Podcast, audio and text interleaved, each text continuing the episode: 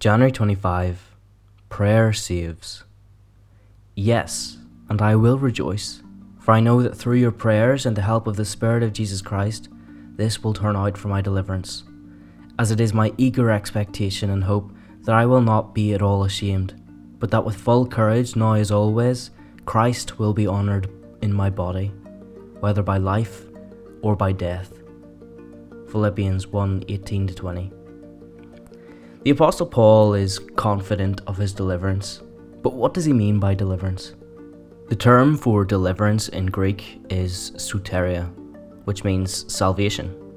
So, does he mean he is confident of his salvation from prison? Or that he is confident of his ultimate salvation? Does he mean he is confident of his vindication before an earthly judge?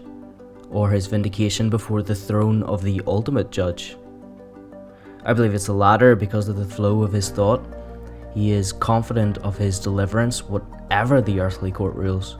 If the judge rules guilty and Paul is sentenced to death, he is still confident of his deliverance in the heavenly court. So Paul is as free as a bird in his chains because he has the promise of eternal life, even whilst knowing that he might soon face capital punishment. Now, because I've stated deliverance probably means his ultimate deliverance, this means that this passage has massive implications for the role of prayer and the work of the Spirit in salvation. Through your prayers and the help of the Spirit of Jesus Christ, this will turn out for my deliverance. Paul is saying to the Philippians, It's your prayers that are keeping me going in this journey of salvation. It's through your prayers that I will reach my reward in eternity, and it's through the help of the Holy Spirit that he will be supplied with all the strength he needs to get there.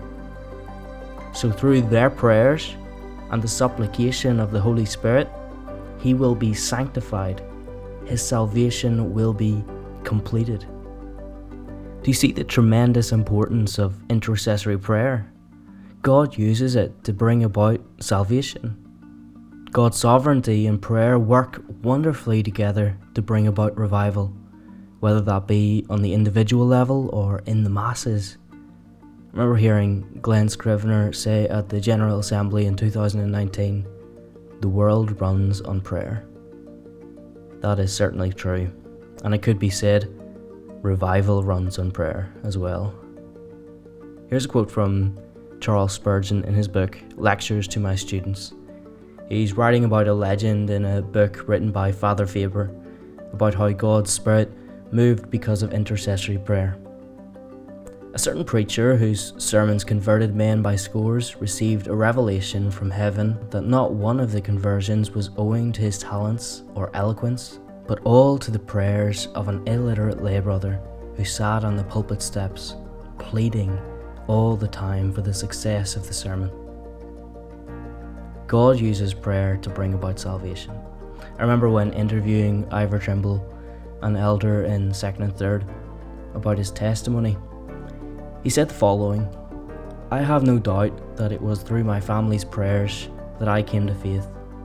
I think the same is true for my own testimony. The world runs on prayer, and so does salvation. We must continue to intercede for each other so that the Spirit of God would move powerfully, supplying every one of us with the strength and faith to continue toward the finish line. Through prayer, God sanctifies. We need to pray for each other.